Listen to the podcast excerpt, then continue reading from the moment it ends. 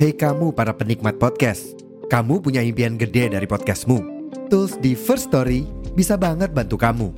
Mulai dari F-Link, Dynamic Audio Insertion, sampai statistik yang komprehensif, semua ada di First Story. Gak ketinggalan, kamu bisa monetisasi podcastmu lewat iklan dari First Story Ads yang bisa kasih kamu penghasilan dari setiap place podcastmu.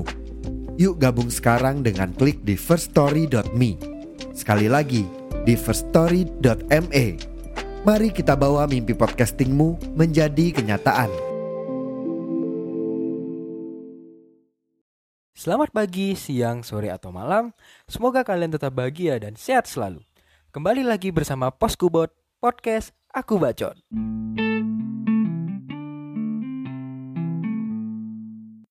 Alright guys, welcome back to Poskubot dan gue berharap untuk sampai di episode kali ini kalian tetap sehat dan bahagia tentunya. Nah, kali ini gue ditemenin sama seseorang nih dan mungkin untuk menghemat waktu uh, bisa dikenalin dirinya Mbak. Oke, okay, halo semua. Perkenalkan nama aku Airun. Um, umur aku 20 berapa sih? 21 atau 22 gitu. Terus um, aku sekarang uh, sibuk menjadi salah satu mahasiswi di uh, salah satu perguruan tinggi di Kota Bandung. Um, yaudah sih itu aja secara Oke. Okay. Berarti ya ini ya 21 22 tuh masih muda lah ya, milenial atau Gen Z gue nggak tahu, tapi yeah. uh, bisa dibilang muda-mudi lah. Nah, kan kita lagi WFH nih, pastinya kita uh, punya kesibukan masing-masing kan meskipun di rumah gitu. Emang lu lagi sibuk apa sekarang? Um, kalau gue pribadi pasti bak uh, bakal sibuk lebih uh, ke uh, perkuliahan ya, karena kan masih kuliah juga, belum liburan juga, jadi ya majornya itu ya di perkuliahan. Tapi beside of that banyak sih beberapa kesibukan lainnya kayak handle project, event, atau uh, magang, atau volunteering, banyak banget sih. Oke, dari beberapa yang disebut berarti uh, lu dalam WFH ini kan emang banyak ya, banyak orang yang bilang, wah WFH nih gabut, WFH nih uh, wasting time, tapi lu punya kegiatan yang menurut gue bisa buat ngisi waktu itu dan bisa dibilang produktif gitu kan. Nah, kenapa sih lu memilih untuk produktif gitu? Padahal kan WFH tuh kita sama kasur itu udah enak banget, nyaman banget gitu lah, tinggal bangun santai gitu rebahan gitu. Kenapa yes. lu capek-capek gitu menyibukkan diri? Um, awalnya sih ya dari awal WFH itu gue WFH itu gue emang kayak um, apa ya uh, kayak aduh mending gue tiduran aja deh daripada kayak gitu. Karena kan uh, setelah pandemi ini tuh kayak yang terkoyak itu mental gitu. Jadi kayak gue mikirnya kayak ya udahlah gue tiduran aja gitu gak usah ngapa-ngapain gitu. Tapi uh, gue emang entah karena gue emang anaknya aktif banget atau gimana ya gue mikirnya kayak aduh daripada tiduran gue nggak ngapa-ngapain bosen juga gitu main hp doang. Yang ada yang ada ya uh, kayak tambah stres gitu. Jadinya gue mikirin kayak aduh gimana ya caranya gue bisa kayak menyalurkan energi gue gini biar keluar gitu biar produktif juga buat gue dan buat apalah pokoknya buat tambah ilmu dan sebagainya gitu jadi ya gue cari-carilah uh, hal-hal yang bisa gue lakuin selagi gue di rumah. Ya gue jadi freelance event planner gue jadi uh, gue daftar magang di beberapa tempat gue ikut bantuin di beberapa tempat juga buat event-event. Ya kayak gitu sih. Kenapa gue bisa seproduktif itu? Karena ya ya mindset gue gitu kayak gue ganti mindset gue kayak daripada gue diem diem aja gitu capek juga. Ujung-ujungnya ya gue nggak dapat apa-apa ya mending gue kerjain sesuatu gitu. Kan bosen juga kalau misalnya diem-diem di rumah tiduran terus kan ya di rumah aja gitu nggak ngapa-ngapain. Itu sih. Nah um, kan kita untuk menjadi produktif ya emang banyak hal gitu yang bisa kita lakuin gitu kan. Even ngelakuin hobi kita di outdoor maksudnya nggak di rumah aja itu termasuk produktif kan. Nah yes. uh, lu pasti punya caranya sendiri untuk jadi produktif. Cuman apa sih alasan lu buat memilih jadi volunteer terus lu uh, jadi event planner kalau nggak salah tadi? Nah itu apa sih yang memotivasi lu untuk produktif di hal itu gitu? Kan masih banyak hal lain gitu Iya, uh, jadi tuh uh, gue ya gue bilang tadi awal anak gue tuh anaknya aktif banget kan gitu. Kayak gue tuh orang kan ya kalau misalnya kerja banyak banget gitu mereka tuh bakal jadi kayak stres marah gitu. Kayak pokoknya kesel banget lah pokoknya bad mood banget. Tapi gue enggak gue malah kalau misalnya diem doang diem diem diem pasti bakal marah gitu. Pasti kayak diem gak ngapa-ngapain gue pasti bakal cari masalah gitu sama orang-orang. Ya orang-orang terdekat gue tahu gitu gue gimana. Makanya uh, eh, gue tuh kayak mikirnya kayak gimana sih cara biar gue kayak jangan kayak gini lah pokoknya ya gue disaranin kayak mending lu ikut ini deh lu ikut itu deh. Ya ya setelah gue pikir-pikir juga ya iya juga sih. Kayak um, kenapa nggak ikut hal-hal kayak gitu aja? Nggak cuma uh, nggak cuma apa ya nggak cuma menghabiskan waktu dengan hal-hal produktif tapi juga gue bisa upgrade uh, skill gue brand uh, pengetahuan gue dan pengalaman gue kayak gitu sih kayak ya itu juga alasan orang-orang kan kenapa mereka itu pada pada ikutan kayak magang atau ikut jadi eh, jadi freelance atau kerja di saat pandemi ini. Oke, berarti uh, lu kayak ngeposisin diri lu apa kayak lu ngerasa lebih baik lu produktif ya daripada lu kayak diem doang gitu karena iya. efeknya gak baik lah gitu. Iya, nah, betul. dengan kata produktif ini Run, uh, menarik sih menurut gue. Jadi ada yang bilang uh, produktif itu ya sama aja kita memangkas waktu main kita dan gak semua orang bisa. Tapi sebenarnya hal itu gak semua bisa atau gak semua orang mau aja menurut lo? Um, kalau itu jujur ya gue nggak bisa jawab karena uh, maksudnya kayak gue nggak bisa jawab secara spesifik karena di sini gue bicara lihat dari diri gue sendiri karena uh, menurut gue pribadi produktif itu tuh datang dari individu gitu kalau mereka mau ya mereka bakal jadi produktif. Kalau mereka nggak mau ya apa ya ya maksudnya kayak gimana ya kayak produktif itu ya seperti yang lo bilang tadi nggak cuma kayak kerja kerja kerja gitu. Pasti ada hal yang dilakuin gitu. Lo nyapu di kamar aja lo bersihin beresin kamar aja tuh jadi produktif kalau menurut gue um, ya balik lagi kalau misalnya kayak kalau orang itu emang passion dia nggak nggak into sama kerjaan gitu tidak melihat kerjaan itu sebagai uh, suatu uh, patokan buat jadi produktif ya pasti ada hal lain yang menurut mindset mereka itu yaitu produktif gitu. Jadi ya itu balik lagi ke individu masing-masing gitu. Terus uh, yang gue lihat juga banyak ya orang saat ini tuh mereka itu kayak uh, berlomba-lomba gitu buat kerja. Buat kerja ya bukan buat apa ya kayak bukan buat manfaatnya gitu jadi mereka itu kerja kerja kerja dan mereka itu mempersulit diri mereka ya kayak apa ya istilahnya kayak kayak nyusahin diri mereka sendiri gitu. Jadi mereka nggak nikmatin kerja. Di saat lo nggak nikmatin kerja, ya itu bukan namanya produktif, itu malah namanya nyiksa diri gitu. Jadi ya uh, produktif itu adalah menurut gue ya produktif itu hal yang lo kerjain dan lo nikmatin tanpa harus um, kayak menyiksa diri lo sendiri. Berarti secara nggak langsung lo uh, mengisyaratkan lah lo enjoy ya dengan yang lo lakuin sekarang.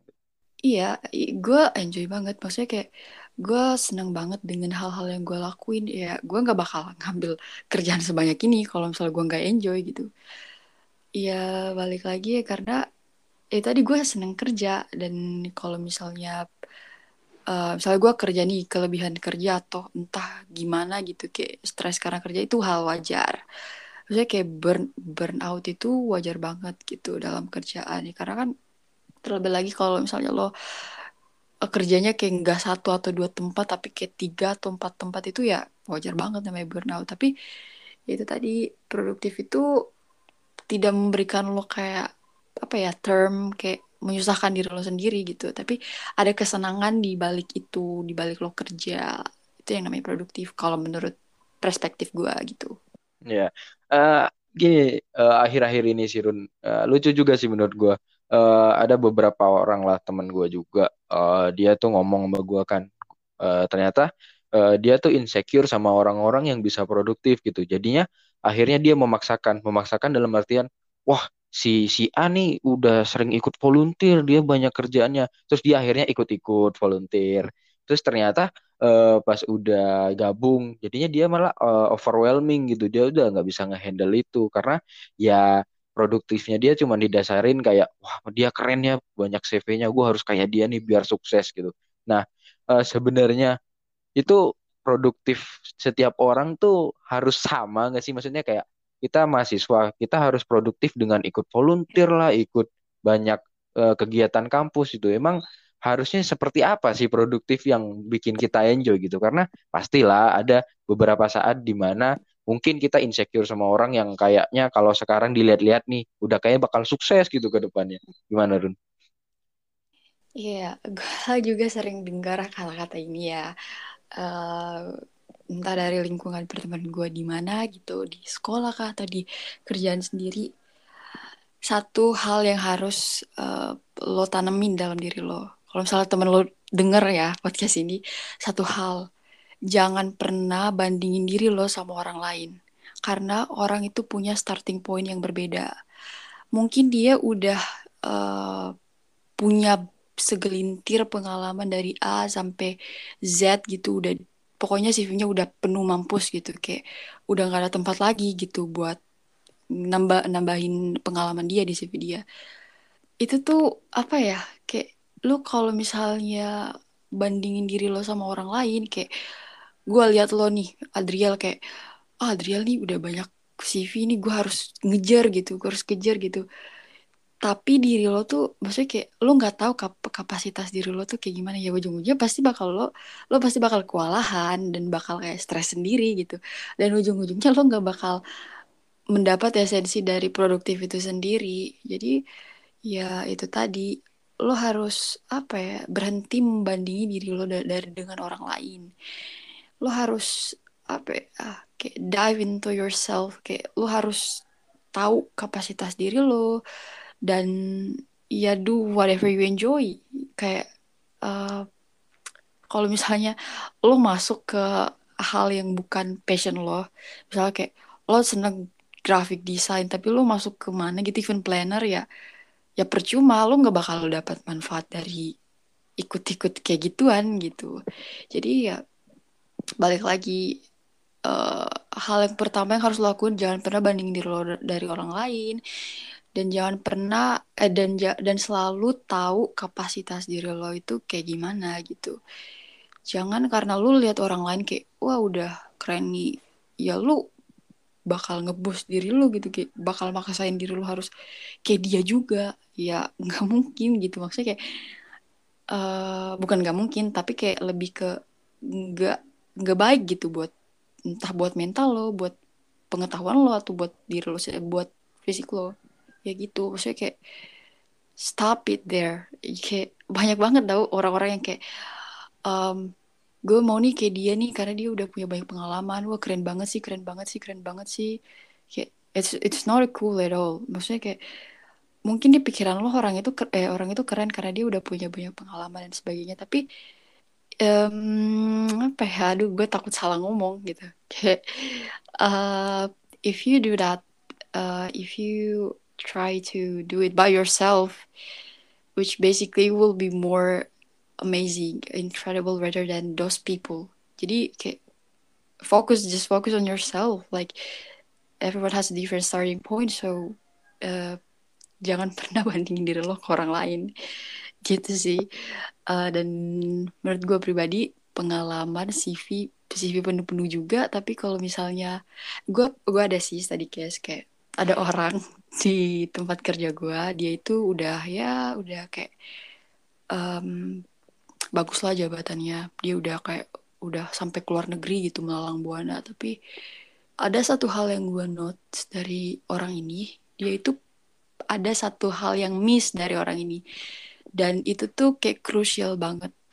Ya mungkin lu juga tahu ya kayak attitude itu adalah hal yang paling penting. Jadi kalau misalnya menurut gue ya uh, lo udah punya pengalaman yang kayak udah panjang banget sampai CV lo udah nggak muat tapi kalau attitude lo nggak nggak ada basic manner lo nggak nggak punya kayak misalnya lo ngegangguin orang pas weekend uh, atau mis eh, maksudnya kayak lo ngegangguin orang uh, maksa dia kerja pas weekend atau misalnya kayak lu nggak tahu uh, manner cara ngehubungin orang kayak gimana itu pasti bakal zero aja maksudnya kayak bakal ya sama aja gitu mustahil gitu. Kayak lo bakal dapat uh, good job gitu. Kayak lo bakal dapat uh, kerjaan yang bagus kalau attitude lo nggak punya.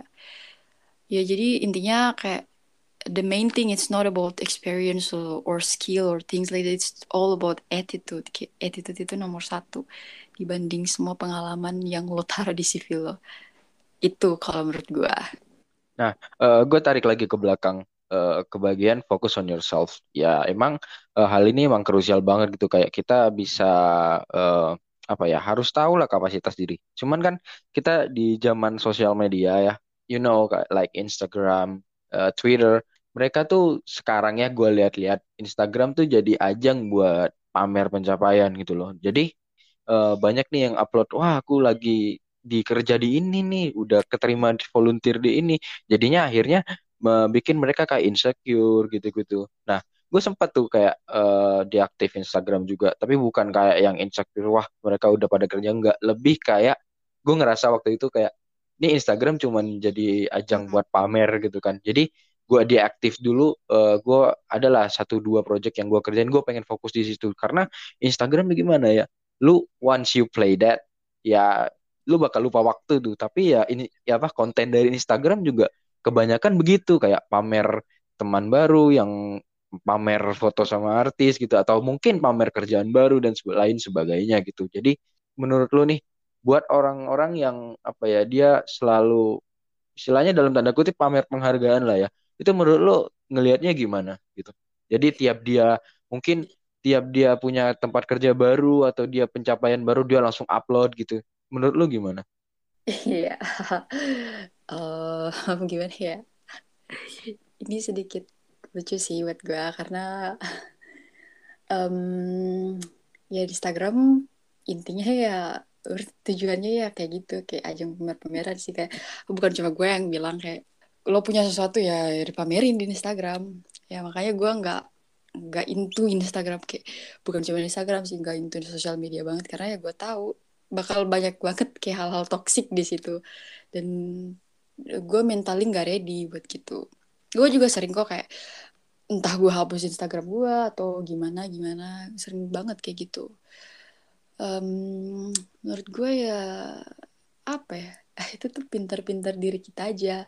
Karena kita nggak bisa kontrol orang lain dan kita nggak bisa kontrol apa yang mereka pengen post gitu di ranah pribadi mereka. Kita nggak bisa kontrol. Jadi apa yang nggak bisa kita kontrol ya let it go gitu.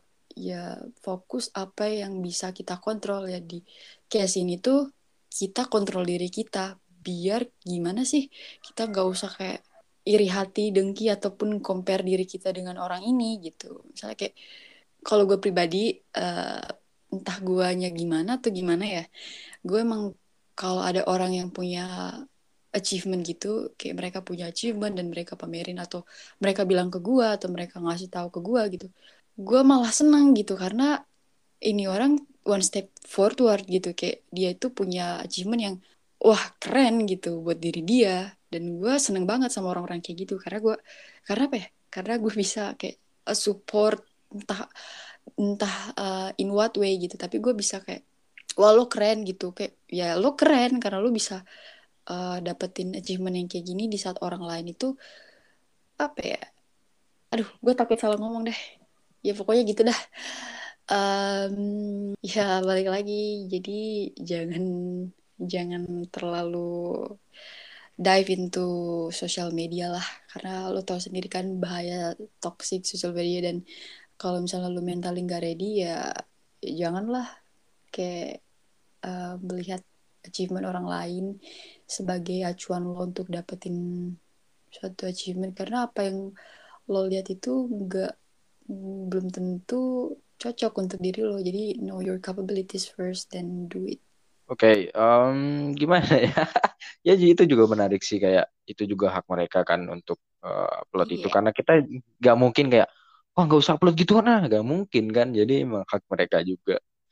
Kita lahir aja dari ibu yang berbeda gitu loh. Maksudnya nggak uh -huh. berarti kita harus menjadi orang yang sama. Dalam artian wah gue harus punya banyak CV nih di usia segini nih. Gue harus yeah. punya pengalaman nih. Mungkin akan lebih baik kalau lu ngelakuin itu sesuai kapasitas kapasitas diri lu gitu. Karena hmm. percuma punya banyak CV kalau kita nggak enjoy ya. Kita eh, nggak uh, enjoy nggak sesuai sama passion kita gitu. Nah Run banyak sekarang ini Run banyak yang bilang kayak sukses di usia muda sukses usia muda dengan caranya gimana kalian harus produktif di saat muda nah kalau gue sedikit tergelitik sih karena uh, tiap orang punya pace yang berbeda kan. Gue bilang uh, sesimpel ini, kita masuk kuliah di angkatan kita pun ya nggak semuanya fresh graduate, ada yang harus gap year dulu untuk masuk jadi angkatan kita. Iya. Nah, menurut lo statement itu gimana Lun? Yang harus produktif di usia muda biar sukses di usia muda gitu. Padahal pace kita udah beda-beda.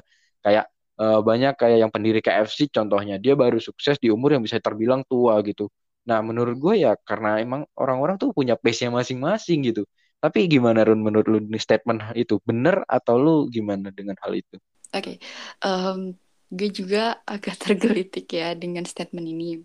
Uh, karena ya itu tadi sama aja kayak nyuruh orang nikah di umur 25 gitu. Atau 30 udah kayak harus lu udah harus punya anak di umur 40 dan sebagainya.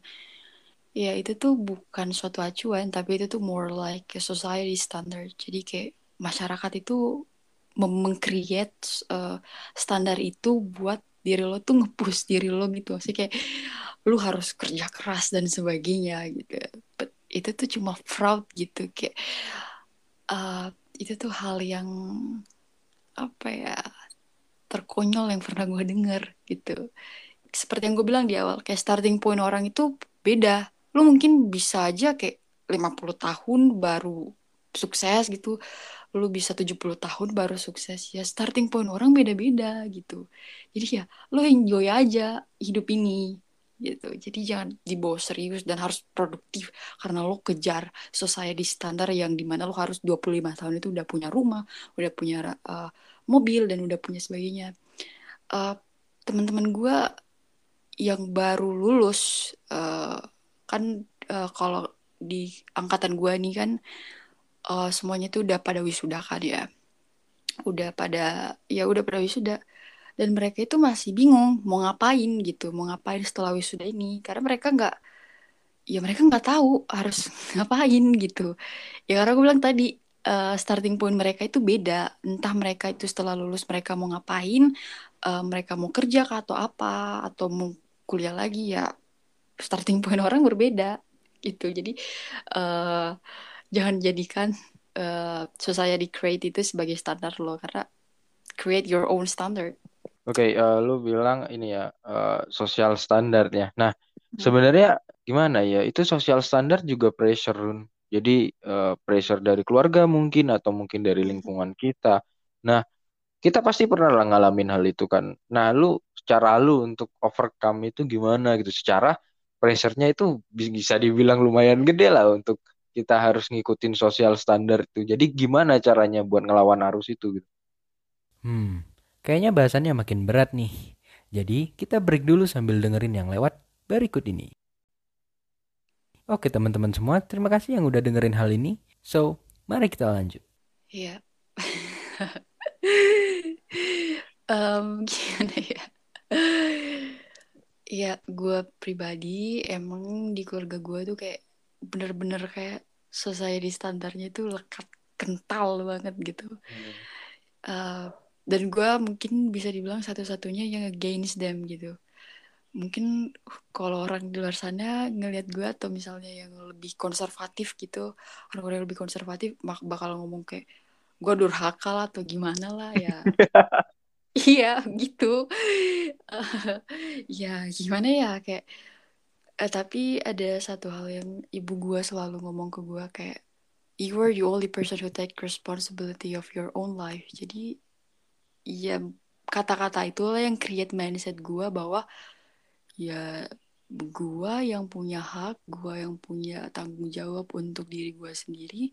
Kalau misalnya gue against them, gue harus tahu apa aja sih resiko yang gue harus terima kalau misalnya misalnya gue melanggar apa yang udah jadi rules in my family or society standard gitu ya setelah gue tahu apa sih konsekuensinya gue pelan-pelan berusaha menerima hal itu berusaha menerima menerima hal itu karena ya balik lagi gue adalah satu-satunya orang yang bertanggung jawab atas apa yang gue pilih gitu. Gue nggak mau jadi ikan mati yang ngikutin arus gitu. Gue nggak mau jadi hal seperti itu. Gue mau jadi seperti Dori ikan yang melawan arus. Ya gitu sih.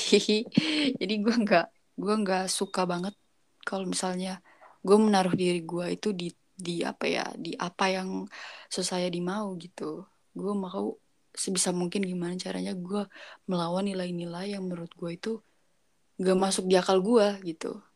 Itu sih. Oke okay. uh, eh, ngomongin ini ya Run. Uh, mungkin memang ada orang yang mampu gitu. Tapi ya mungkin ada beberapa teman kita yang overwhelmed gitu. Mereka nggak terlalu mampu. Tapi ya ujung-ujungnya mereka bisa karena ya sabar sih sebenarnya. Kalau yeah. kayak gitu mah apalagi pressure-nya dari keluarga gitu ya ujung-ujungnya pasti harus iya. sabar dulu sih. Betul betul. Ya gitulah pokoknya um, bener sih yang ini kata lu tadi kata mama lu juga. Ya kita yang nentuin masa depan kita ya kita sendiri gitu loh. Kita harus tahu kita mau ngapain. Kayak ya gue tuh suka ini tahu apa uh, suka lucu juga sama orang-orang yang mereka cuman fokus kuliah cuman ngejar nilai doang. Paham gak maksud gue maksudnya it's okay kita kita kuliah dengan nilai bagus. Tapi setelah lulus mereka nggak tahu gitu mau ngapain gitu. Karena uh, waktu kuliah mereka cuman fokus sama ya udah yang penting gue lulus cepet atau gue nilai gede itu tanpa mikir kayak uh, apa sih yang gue harus lakuin sebagai pondasi sebelum gue lulus? Jadi biar lulus uh, setelah lulus gue bisa ngerti mau ke mana. Kan ada juga orang-orang yang nggak seperti itu. Maksudnya yang cuman uh, nilai oriented lah gue bisa bilang. Nah uh, gimana ya? Gue gue juga nggak ngatain sih karena itu pilihan hidup orang ya. Cuman uh, gue juga sebagai teman ya soalnya gue ada teman yang udah lulus dan mereka nggak tahu mau ngapain gitu kan. Jadi gue juga kasihan juga gitu loh. Sebenarnya tuh apa ya? Itu pilihan hidup tapi boleh nggak sih kita ngasih advice juga karena ya kasihan juga gitu. Tapi kadang orang kalau digituin juga marah Run. Ya kan ya kayak apa sih ini hidup gua gitu. Jadi iya. mereka tuh suka apa ya menyalahkan empati orang cuman karena dia nggak mau dikritik gitu. Nah menurut lu gimana? Oke, okay. menurut gue ya balik lagi itu kan individu orang. Kayak kita ngasih tahu ya sewajarnya aja dan sebaiknya itu pakai kata-kata yang emang nggak menyakiti dia dan dapat diterima ya. Orang-orang kan berbeda maksudnya kayak orang-orang kan uh, mindsetnya individunya personalitinya berbeda. Jangankan lu berteman aja berbeda lu bersaudara aja berbeda gitu. Ya lu nggak bisa kayak even tuh lu udah ngasih advice lu udah ngasih saran lu udah ngasih masukan kritik sebagainya toh kalau dia nggak mau terima ya udah gimana aja ya udah itu pilihan lo mau terima atau enggak. Kan kita udah berusaha semaksimal mungkin kita udah ngasih tau ke dia. Ya terdengar klise sih tapi ya emang kayak gitu adanya.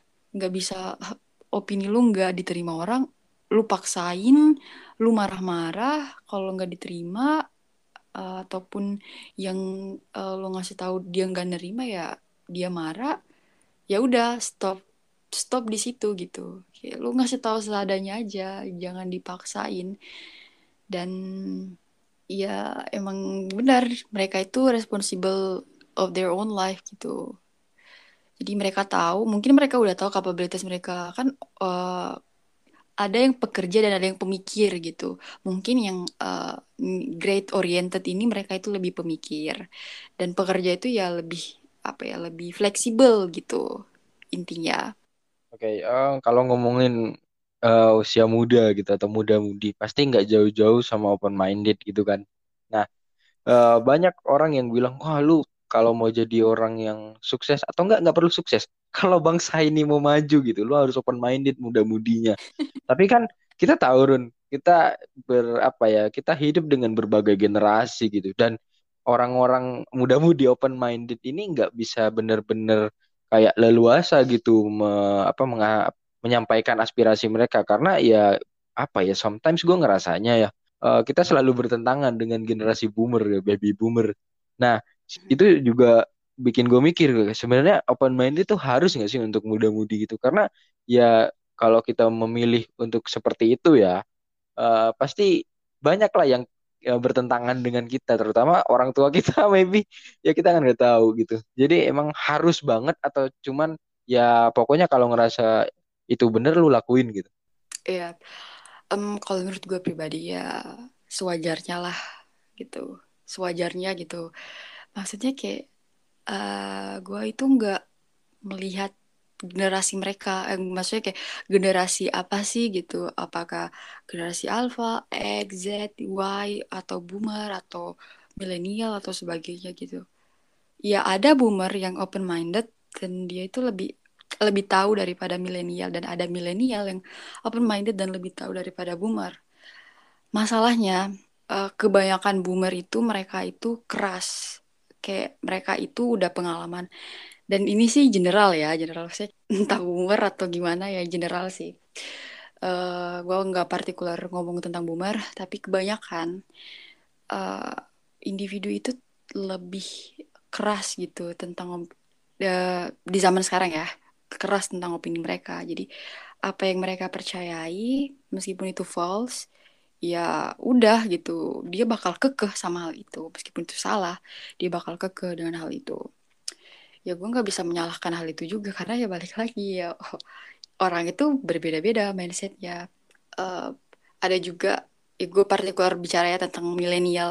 Ada juga yang milenial yang eh, dia itu open minded entah dia melab, melab, melabeli diri dia mencap diri dia sebagai open minded hanya karena dia tahu tentang isu-isu eh, eh, politik atau sosial dan luar negeri ya dia mencap diri dia open minded dan itu tuh false menurut gue karena open minded itu bukan tentang lu tahu isu luar negeri politik sosial ekonomik dan sebagainya. Dan lu eh, banyak lagi nih eh, open minded itu dikonotasikan sebagai lu bisa bahasa Inggris. Lu bisa bahasa Inggris dengan lancar gitu. Dan sebagai lu bahasa sehari-harinya itu bahasa Inggris atau apa. Enggak itu bukan open minded open minded itu gimana lu bisa dengan dewasa menerima opini orang lain. Opini eh, yang disampaikan ke lu dengan lapang dada, dengan yang lu menerima tanpa ada apa ya kata-kata yang tidak enak yang keluar dari diri lo gitu. Lu menerima, entah lu bakal implementasiin hal itu atau enggak ya, lu menerima dengan dewasa. Menurut gue open minded ya kayak gitu. Oke, eh, ngomongin open minded nih Run.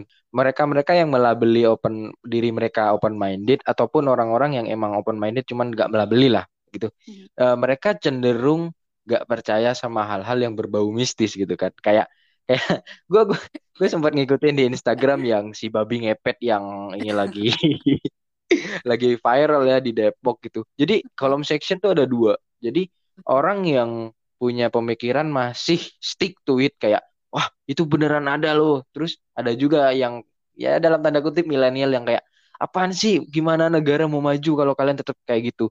Tapi ya gimana ya Run negara kita tuh juga eh, syarat akan mitos dan gue eh, dibilang nggak percaya sama mitos enggak karena gue yakin mitos itu ada karena banyak yang ngalamin ataupun hal itu udah eh, bisa dibuktikan even not secara ilmiah gitu. Nah, eh, sebenarnya tuh anak muda yang open mind itu harus bener-bener gak percaya sama hal itu atau menurut lu seperti apa sih harusnya gitu?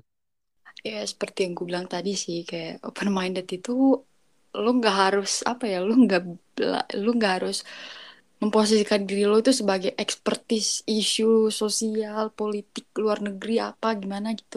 Lu nggak harus bisa bahasa Inggris dan sebagainya.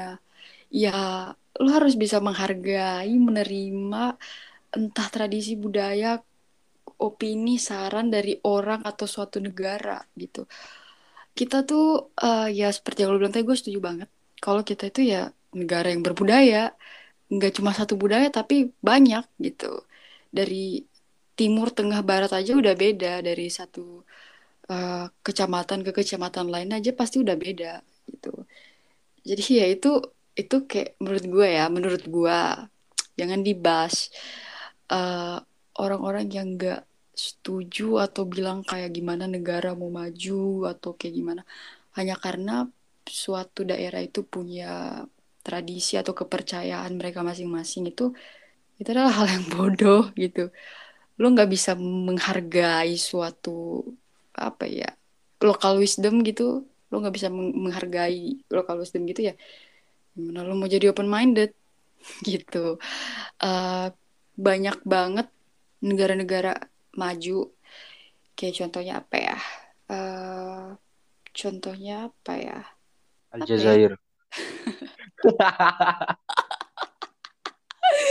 Aduh, ya ya sih boleh boleh. Afrika Afrika pas itu? Afrika Timur ya? Timur apa Barat? Ya Aljazair Maroko gitu. Mereka itu apa ya lama-lama lokal wisdom mereka itu hilang gitu. Hilang ya karena itu tadi mereka menganggap bahwa budaya seperti itu itu ya sebagai suatu hal yang menyebabkan kemunduran gitu dari suatu negara.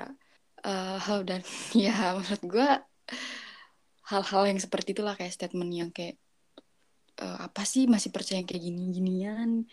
Uh, hal ini yang bakal jadi kemunduran buat negara. Ya statement seperti itulah yang menjadikan negara itu mundur. Jadi negara itu kehilangan identitas diri negara itu nggak percaya diri dengan budaya mereka dan sebagainya. Ya ya kayak gitu sih. Saya kayak banyak tahu contoh kasus yang kayak gitu. Maksudnya sudah terjadi di negara kita. Jadi kalau lo labeli diri lo sebagai open minded, ya hargailah lokal wisdom yang ada. Entah mau babi ngepet, siluman ular Indosiar kayak apa, naga terbang, hargai gitu, hargai aja. Ya karena hal eh, hal-hal tersebut itu udah ada bahkan sebelum lo lahir. Jadi lo harus hargai. Ya oke okay. ya gimana ya ya gitulah pokoknya Ya, sewajarnya aja, secukupnya Mm-mm. aja kalau kalau kata Hindia. ya. Tapi Run gini Run, Eh, di kita ya nggak perlu jauh-jauh deh di lingkungan eh, pertemanan gue juga ya. Eh, kadang eh, open minded ini jadi ajang untuk membenarkan hal yang salah gitu. Lu paham lah ya. Nah, sebenarnya tuh eh, apa itu malah mik- eh, bikin orang lain yang bisa bilang generasi lain yang nggak sepaham sama kita malah mikir kayak anak muda yang open minded ini cenderung orang yang uh, rebel gitu. Mereka selalu uh, membenarkan hal-hal yang salah gitu. Padahal nggak gitu kan. Itu oknum lah bisa gue bilang. Tapi gimana Run dari dari perspektif orang yang emang biasa-biasa aja kita kan nggak terlalu ekstrim juga dibilang open minded juga nggak juga iya. sih gue. Lebih biasa. kayak let it flow aja. Biasa sih yang kayak gitu tuh boomer eh kenapa sih gue partikular ngomong kayak gitu? Maksudnya kayak uh, orang yang lebih tua daripada uh, milenial lah intinya. Ya boomer lah. Uh, kebanyakan dari boomer itu mereka mungkin lebih ke konservatif ya. Mungkin mereka masih uh, apa ya kayak culture itu masih melekat di dalam diri mereka. Jadi uh, karena kita juga culture-nya emang ke timur-timuran dan juga terlalu uh, agak konservatif ya mungkin orang-orang uh, yang lebih tua daripada kita itu mereka lebih kayak melihat bahwasanya orang-orang yang menafsirkan mungkin ya oknum-oknum yang melabeli diri dia itu sebagai open minded sebagai ekstremis gitu. Jadi mereka itu melabeli semua orang yang uh, dia itu ngomong hal yang benar sebagai hal yang salah gitu. Maksudnya kayak uh, si uh, orang yang lebih tua daripada kita ini. Boomer lah. Boomer ini uh, ngelihat uh, milenial yang ngomong uh, kayak kebenaran gitu. Tapi karena di boom, di dalam diri boomer ini mindsetnya udah tertanam bahwasanya semua milenial itu ekstremis karena mereka itu open minded gitu. Ya itu sama aja false gitu. Jadi kayak apa ya uh, ya intinya kayak dua-duanya milenial entah milenial boomer atau generasi alpha itu harus bisa membawa diri lah. Kayak kalau lu mau menyu menyuarakan sesuatu ya sewajarnya aja. Jangan terlalu keras gitu. Dan juga kalau mau uh, komentar tentang sesuatu ya jangan terlalu keras juga. Sewajarnya aja. Kayak gitu. Saya kayak balik lagi jangan terlalu membawa diri lah ke dalam itu. Biasa-biasa aja. Oke okay, ya dari yang semua kita omongin gitu kayak uh, menjadi muda-mudi yang produktif, terus gimana bersikap dalam uh, society gitu. Ya banyak yang uh, apa ya sebenarnya kita tuh selalu noleh ke atas kalau menurut gua karena kita selalu kayak wah dia bisa ya dia hebat ya tanpa uh, kita jadi kenal diri kita sendiri. Jadi kita justru akan ngelakuin hal-hal yang di luar kemampuan kita, which is that's not good lah ya. Uh, gak baik buat ngelakuin sesuatu nggak sesuai sama diri kita. Terus juga uh, kalau kita punya pemikiran yang emang luas lah ya, gue bisa bilang luas. Tapi bukan berarti uh, kita harus menyalahkan orang-orang yang nggak sepemikiran sama kita kan. Jadi alangkah lebih baik kita bersikap sesuai dengan apa yang ada gitu. Maksudnya jangan malah kalau lu berpikiran luas, lu ngatain orang-orang yang nggak sepemikiran sama lu itu sama aja bikin konflik gitu dan nggak akan selesai-selesai gitu loh. Jadi emang benar sih kayak ya secukupnya aja, seadanya aja bu. Jadi ya kalau lu merasa diri lu open minded, diri lu dewasa, mungkin uh, lu akan bisa mengontrol hal itu gitu. Jadi lu bisa uh, bersikap di saat ada orang nggak setuju sama lu dan lu tahu caranya bersikap di sebuah lingkungan yang seperti apa dan lu harus gimana gitu sih. Nah kalau menurut lu gimana lu? Iya sih betul betul apa yang lo katain itu betul banget. Um, menurut gue pribadi banyak kan orang yang kayak uh, mereka itu melebih-lebihkan sesuatu hanya karena mereka pengen dapetin sesuatu dan hal itu tuh ya berdampak buruk gitu bagi orang, pasti bagi orang lain. Uh, ya bagi diri, diri diri sendiri juga sih karena yang pertama know your capabilities, stop comparing yourself to others and focus on yourself. Karena dengan lo netapin tiga hal itu aja itu udah ya lo bakal membuka apa ya membuka hal yang belum tersalurkan di dalam diri lo gitu.